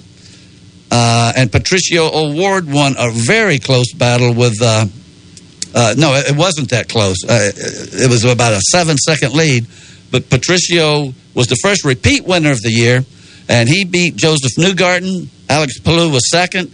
Colton Herta third. Graham Rahal. Um, see, Newgarden was second. Palou third. Herta fourth, and Graham Rahal fifth. Will Power rebounded for a sixth. Alan Jimmie Johnson is just, uh, other than his silly commercials that he does for Carvana, um, he's just out there running around. And um, it says here his reason for going out in the first race was the throttle stuck. It must have stuck it off. Off. because he is just not doing anything. But listen, everything you hear though is that with these Indy cars, the differences are so technical. He's having to relearn how to race again. Yeah, and I, you know, get in the booth, get in the broadcast booth or something. Because I mean, I, I honestly think it's too late. I mean, what is he? Forty-eight years old or something, or that's his car number. Whatever he is, That's his car number. he's forty-two, I think. But I mean, you know, just uh, you had a great career as a Cup driver. Let's let's let it stop at that. I can't remember details, but near the end of the race, it looked like Newgarden was going to win, and he ended up uh, with a seven-second deficit. Oh well, he led. You're right. Well, a, O'Ward ran him down. He led 67 of 70 laps, and um, and O'Ward only won the la- uh, led the last three, and he was closing fast. He came from like fourth to win the race in the last uh, 15 laps or so. so Yeah. The um, IndyCar point standings as they stand right now, going into this weekend. Patricio O'Ward took the points lead, and he's got a one point lead over Alex Palou. Uh, third is Scott Dixon. Fourth, Josef Newgarden. Fifth, Rinus VeeKay is tied with Simon Pagenaud. Seventh is Marcus Ericsson. Eighth is Graham Rahal. Ninth, Colton Herta. And tenth is Takuma Sato. You got to look all the way down to 15th to find Sebastian Bourdais, which is an AJ Foyt driver I like to keep up with. Helio, who only ran one race so far this year, is 20th. And I've only got the top 20, and JJ is not in it. So they run um, tomorrow at uh, Elkhart Lake on Sunday on Father's Day. That's uh, Road America. That's a long, fast uh, road course. Let's go to Xfinity, where uh, our man Jeremy Clements, uh, he didn't have such a hot race. Um, I mean, it wasn't awful, but it wasn't, uh, you know, it, it was Wasn't better up to than his the week standards. before. Not not what we've come to expect. Well, we've Jerry. been expecting top tens, and they, after the 33rd the week before, 14th is a whole lot better. And you sent me something last night was kind of interesting. Uh, he had talked about it Wednesday, but uh, Right. What's the sponsor he's got coming up this year? You know, I'll have to look that up because It I was, don't uh, remember. It was Booze Pops. That's it, booze pops. You know, and it's uh, an alcoholic popsicle. Alan's over here shaking his head. So they ran last week at the Alsco Uniforms 250, and um, hey, little fella, and uh, that was at Texas. And Kyle Busch, you know, if he's in it, he's probably going to win it. So he won the thing. Justin Allgaier was second. Austin Cindric was third. Daniel Hemric fourth. And uh, Brandon Jones was fifth. Allmendinger sixth. Gragson seventh. Brett Moffitt eighth. Justin Haley ninth. And Michael Annett was tenth. And like I said, Jeremy Clements finished 14th, which uh, not what we like to see with him and he uh, dropped from ninth to tenth in the standings. And here's the way the standings look in Xfinity. And they race today. They qualify at twelve thirty, and uh, they race at uh, three thirty. Three thirty. Um, Austin Cindric's your point leader, and he's got a big one. That's 108 points over at Allmendinger. Daniel Hemric is third. Harrison Burton fourth. Justin Allgaier fifth. Justin Haley sixth. Jeb Burton seventh. Brandon Jones eighth. Noah Gragson ninth. And Jeremy Clements is tenth. Now, Jeremy, with a real, real good finish and some maybe bad luck for some other guys, he's only four points out of ninth, and uh, he's 27 points out of eighth. That would take a pretty big jump to catch uh, Brandon Jones, but Gragson's only a couple of positions away, so uh, he could catch Gragson pretty quickly. And by the way, he's tied with Michael Annett, so that's not too good. Um, of course, the top 12 go to the playoffs, so he's he's backed up a little bit there. And as I said, he's tied with Michael Annett for 10th. And but they have a 24 point lead over Brandon uh, Brown, which is a pretty good bulge. Yeah. But it can melt away with another 33rd or Well, more 14th. and All, all it takes is another race or two with bad luck. Yep. Could drop him back out of the top 12. But he's running at a track where, as I said earlier, um, he won an ARCA race. He only won one, and it was at Tex, uh, t- um, Nashville. And I believe he said it was in 2007. I know when we did that thing at the Chapman Center for the uh, uh, history of motorsports in Spartanburg County, he loaned us his guitar that he won that night. Yeah. And that's we had a trophy from him, I think from Cherokee Speedway or something, and um, and the guitar that he won uh, when he won the ARCA race at Nashville. So that was pretty cool. It was a Gibson, a Gibson guitar. So um, okay, ARCA's off this week, and uh, let me back up here. Xfinity will be at Pocono next week. I think that's next Saturday. Uh, ARCA. They run Pocono next Friday for the General Tire 200. They don't run this weekend. Corey Heim is the point leader. Ty Gibbs is uh, second. Thad Moffitt third. Nick Sanchez fourth. And Drew Dollars fifth. I'm going to jump ahead here. Uh, and uh, no. I'll go ahead. Formula One did not run at Montreal last week as we uh, thought they We might. have got that settled. We got that settled. We won't bring that up anymore. And I didn't mean to. I didn't mean for Deb to think I was holding her responsible for the bum information. I, I'm holding you responsible for it, Ronnie. I accept that gladly. I'm, I'm just kidding. They're not having it. But if you've got your ticket, it's good for next year, so don't worry about it. Um, Formula One uh, is running next Sunday. Uh, no, they run Sunday, tomorrow, at uh, Emirates Grand Prix of France. And Are you sure about that? Yes, sir. I'm looking right at it. And that will be uh, uh, tomorrow morning. The French Grand Prix is the better name for it. The point standings there are once again Max Verstappen is the points leader, not Lewis Hamilton. He's four points back in second. Sergio Perez is third, who won the last race they had at Baku, Azerbaijan. Lando Norris is fourth, and Roger, uh, sorry, Charles Leclerc and Ferrari, the Ferrari is fifth. Uh, the pathetic um, American cars of uh, Haas uh, Nick Schumacher is way down in 17th, and last is Nikita Mazepin, and they are just, I don't know why they're wasting their time. And that's a lot of money just to finish last every week. Now, what was a really good race last week, very enjoyable, um, we're actually going to talk about after the commercial.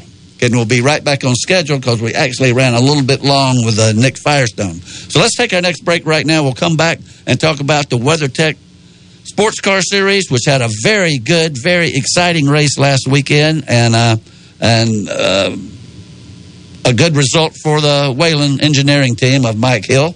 You're listening to Start Your Engines on Fox Sports 1400 98.3 FM. This Father's Day, your dad deserves more than ever before. So treat him to a new truck from Greer Nissan. We have a huge selection of rugged new and pre-owned trucks. And during our Father's Day sale, you'll save thousands. Like up to $6,400 off a new Titan SV. Drive a new Frontier SV for only 309 a month. Low prices, big selection, and committed to quality customer service. Treat dad to a new truck at Greer Nissan. Stop by or shop online at GreerNissan.com. Call 864-479-1197 for more details. Spartanburg has been known as the hub city for decades due to our proximity to rail lines and interstate highways. Upstate Logistics has been part of the hub city transportation scene for over a decade. Upstate Logistics provides businesses with warehousing and transportation services, including inbound and outbound rail shipments. And more importantly, we support Spartanburg. Be it high school and college sports or important community projects, Upstate Logistics wants to help move Spartanburg forward. Upstate Logistics, keeping your business and Spartanburg moving forward. To find out more, visit upstatelogistics.com com. Speedy Lube in Inman says to save time is to lengthen life for you and your car. Let Speedy Lube, Asheville Highway in Inman, lengthen the life and performance of your vehicle. Speedy Lube offers professional ASE certified mechanical service for your car. Be it an oil change, AC work, tires, brakes, front end, or any type of major or minor repair. Trust Speedy Lube in Inman. Open weekdays from 8 till 6. For fast, fair, and friendly service, visit Speedy Lube, Asheville Highway in Inman. We are Fox Sports. The home of the Spartanburg Vikings is Fox Sports 1400. WSPG Spartanburg. Now on FM at 98.3. We can sum up McDonald's new crispy chicken sandwich in one word crispy, but also juicy and tender. Okay, it's crispy, juicy, tender. All one word. But then also pickle. Oh, and potato bun, which is two words. Okay, we can't sum up our new crispy chicken sandwich in one word, so you'll just have to try it to understand it. Order ahead on the McDonald's app at participating McDonald's. Ba-da-ba-ba-ba.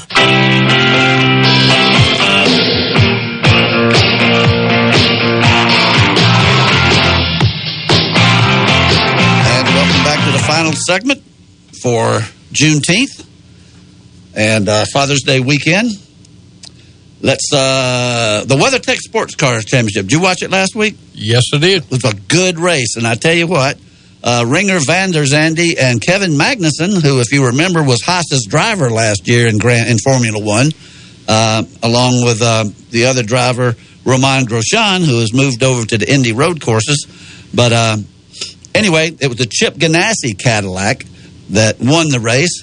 But I mean. Uh, the Whelen Engineering uh, Cadillac with uh, Felipe Nasr and Pipo Derani, I mean, they were right there. It says here officially they lost by .573 seconds, which is, call it a half a second, but they just couldn't get by. They couldn't get close enough. There's a lot of traffic. Well, there's a lot of traffic there, but uh, if you watched it, whenever they come off that corner, that Chip Ganassi car looked like it'd stretch them about two or three car lengths. So, uh, got to find a little more horsepower sometime. Well, I know uh, there in the closing laps, uh, I don't remember if you were talking about Derani or Nasr, but you texted me and said, that guy can drive. Nasr. Nasr, he was moving.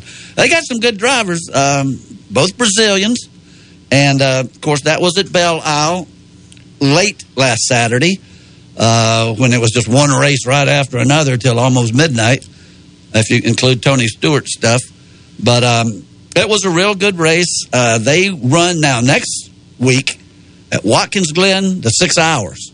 And I think, uh, I, I mean, I don't know what their lineup is going to be, but uh, they'll probably have that third driver. Uh, I don't know if it'll be Chase Elliott or what. Uh, Jimmie Johnson will probably be back in Ganassi's car. since he drives his uh, um, Indy car and ran Sebring for Ganassi. So uh, see if he can do any better than that. I, I, I think he was the weak link on that team too. But uh, anyway, six hours of Watkins Glen. I don't have the TV um, information on that yet, but I'm sure it'll be spread over probably two or three different networks and and maybe even the IMSA website. I don't know. But the point standings. Oh, uh, let me finish. Uh, third was uh, Ricky Taylor and Filipe Albuquerque. Fourth was Oliver Jarvis and Harry Tinknell. Fifth was uh, Tristan Vautier and Loic Duval. And sixth was Olivier Pla and Dane Cameron. So uh, those were the six um, Daytona prototypes. And it's just very entertaining. The cars are beautiful, the drivers are great, and it was close, very close. And sometimes, if you get them right, I mean, they'll mix it up like uh, Cherokee Speedway or something. They really get after it sometimes. The point standings uh, Ricky Taylor and Filipe Albuquerque have two wins, and they're in first place. Um, they are 71 points ahead of the team of Harry Tinknell and Oliver Jarvis, who haven't won a race. But third place now, 128 points behind, but we still got a lot of racing to go, is uh, your brother's car, Felipe Nasr and Pipo Derani. The, so they jumped from like fifth or sixth to third and um, got a good chance to move up again next week with the 24 hour, uh, the six hours uh, Watkins Glen, which uh, I'll be watching that. That's that's just some really good racing. Let's look at the TV here. Um, we're ahead of schedule now, boy. I tell you, should have kept Nick on longer. uh, the uh, the TV schedule, television schedule for this weekend. Let me get to the beginning of it. Uh, actually, right now, 10 minutes ago on Peacock, Indy practice started at Road America, IndyCar practice. And then um, the qualifying for Xfinity will be at 1230. And we'll cross our fingers. Now, I just happen to have the speed chart from yesterday uh, for the practice. And let me If you can find it. Well, it's right here. it's the last page.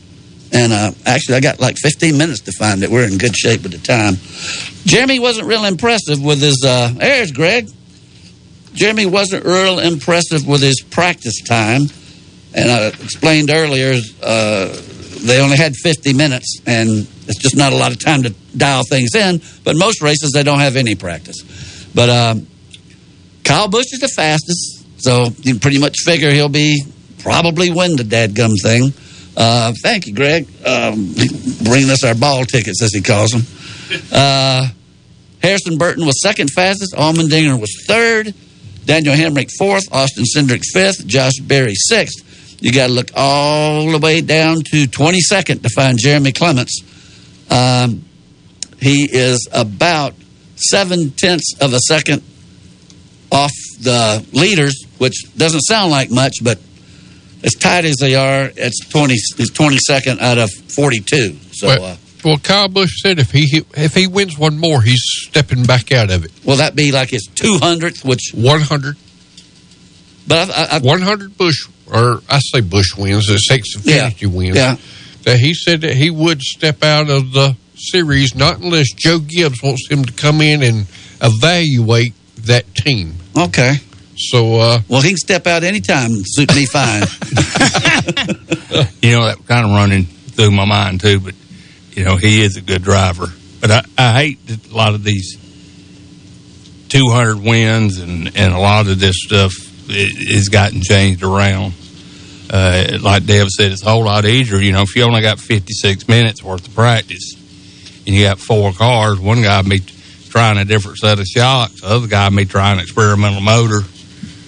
And well, that's great if everything else is equal. if everything's equal, I don't know if even the drivers are equal. I mean, you know, maybe close enough, but I mean, I understood exactly where she was going with that. And it would be beneficial to have more than just a one car team. But you know, you can't blame NASCAR exactly on that because remember we used to have those short fields up there at Pocono and some of mm-hmm. those places. Yep.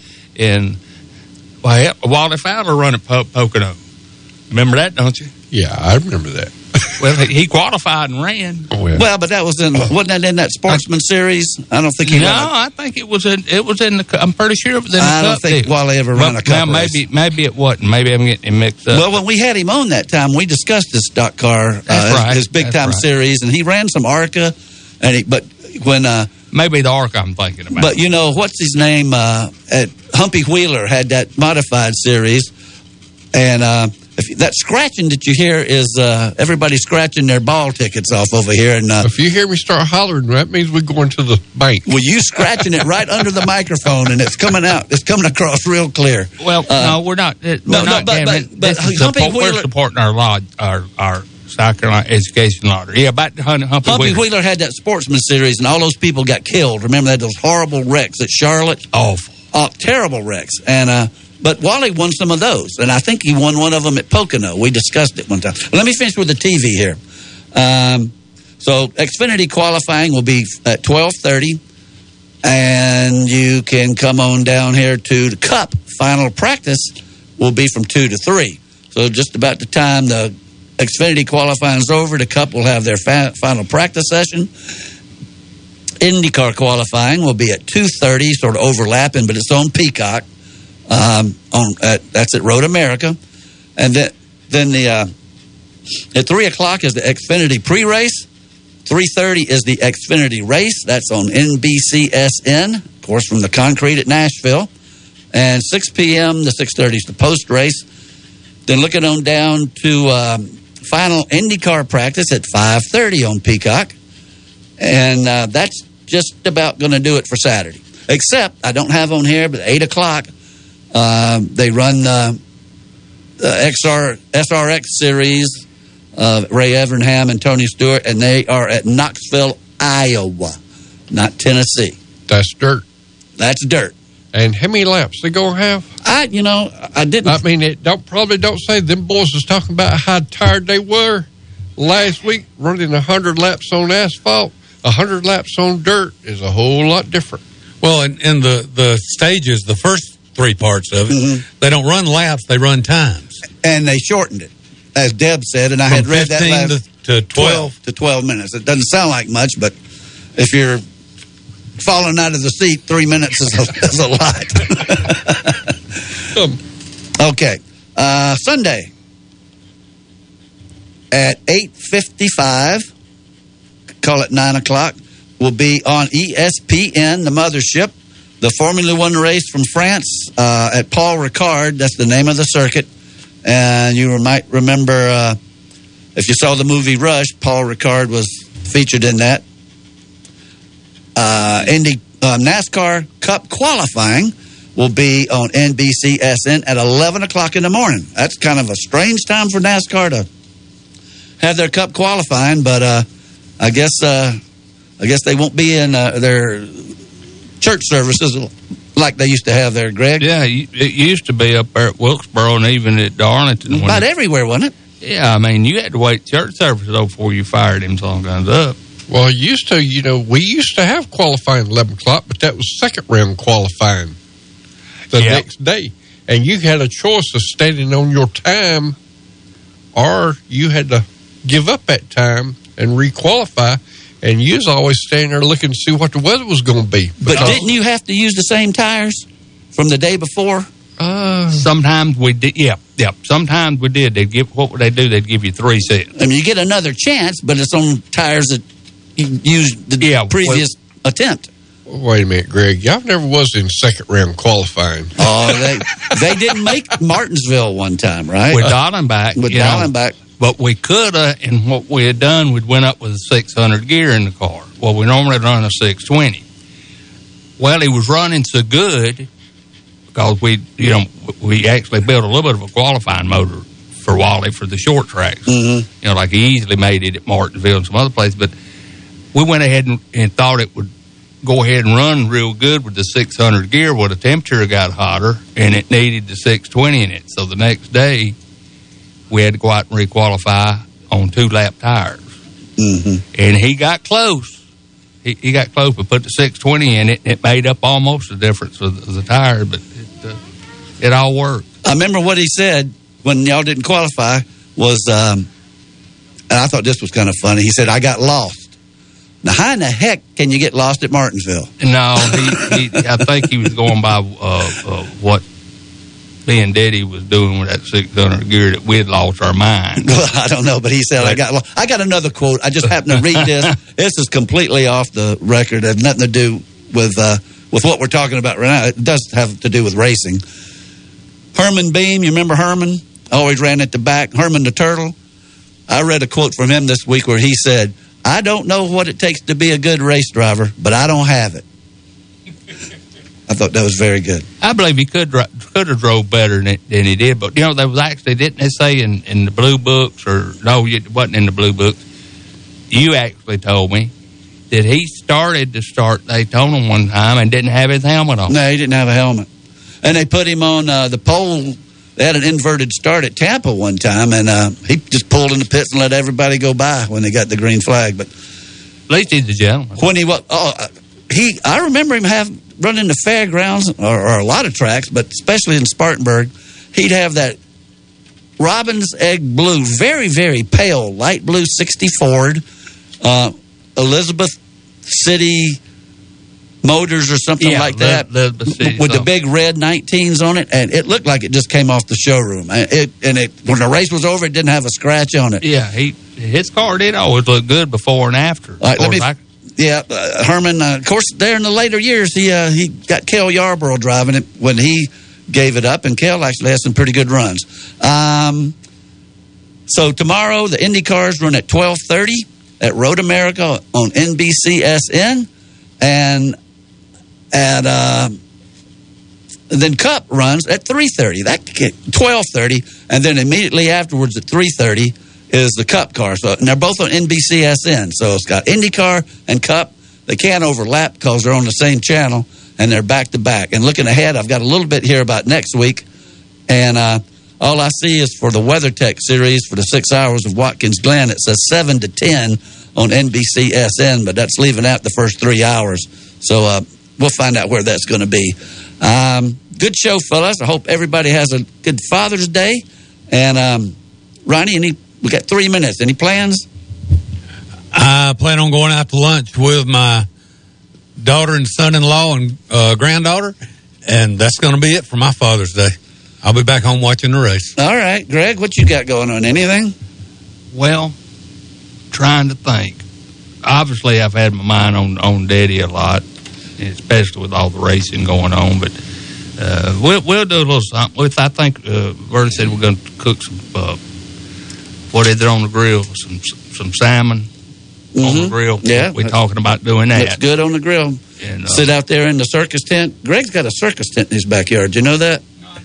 Yeah. It's pretty nice. It's like- It, it, it looks like something out of Barnum and Bailey, but it's not that big. you can see it from Main Street. You can see it from Main And he Street, doesn't, but li- it's- he doesn't live on Main Street. but it's a gazebo, and and people are re- using these things on at lake houses and stuff instead of sitting in a picnic table. You know, getting made up with bugs. This thing got the sun off of it. It's got a fan. Got a fan. Part of it even runs a, a, a solar power. The lights on the inside, and it, they even do a light show for you. You got these real nice sitting chairs. Some of them rock. I mean, they'll have a spring on. I mean, it's it, it's really a good deal. It, it it beats getting ate up by mosquitoes or sitting in the sun. Yeah. Well, but but it does if you go by and you're looking it, looking over to the to the left if you're going toward down and look over on our street and it looks like well let's have a big yard sale or something going on or The circus is in town. great grandson decided to use Greg's backyard they a bunch of clowns anyway so we'll just go ahead and start it here on Maple Street Alan, what you got going on? You going to meet Uh, Mr. Wilson for a race or anything? I don't know, but I've got grandson. They dropped him off yesterday at five o'clock, and uh, I've had him last night. So we got caught up on Spider Man last night. So, uh, but uh, they going to be back in town tomorrow afternoon. She done said that she'd probably cook supper for me tomorrow night. So uh, that's pretty good. All right, no Lake Greenwood or anything? No, they uh, 15 year anniversary this weekend for you. No, Jada. Oh, I'm Jada. 40, I'm in the 40 anniversary. Oh, okay. But Jada, yeah, 15 year anniversary. So they are rolling into Savannah, Georgia about right now. Oh, okay. Well, I got my 28th coming up next week. I'm in the 40s. And uh, I won't have a wife to celebrate it with. So uh, Uh, well, I got a wife. I guess we can celebrate something over the phone, but uh, um, we'll do that when I pick her up and drive back on the Fourth of July. Twenty seconds, Greg. Uh, I shouldn't get into this with no time left. You were kind of surprised that the Cup is running at Elkhart Lake on the Fourth of July, weren't you? Yeah, that that's kind of stunning. We run it at Elkhart Lake, and I I think didn't uh, Xfinity run there with Jeremy Clements and yeah, he he, won the race? yeah, and he won. So. yeah, anyway, four mile road course is it's fast, a big road course. fast. So, uh, appreciate everybody listening. Have a good Father's Day, all you fathers and everybody. And uh, Natalie, Happy Juneteenth. ha- happy Juneteenth. Natalie, get some tables ready. Some of us are on the way, and uh, keep it between the fences. You've been listening to Start Your Engines. Tune in each Saturday morning at 10 during the season for the very latest in auto racing news, interviews, and guests from around the sport. To find out more or order Perry Allen Wood's books on motorsports, visit McFarlandBooks.com. Start Your Engines has been a presentation of Fox Sports Spartanburg, LLC. All rights reserved.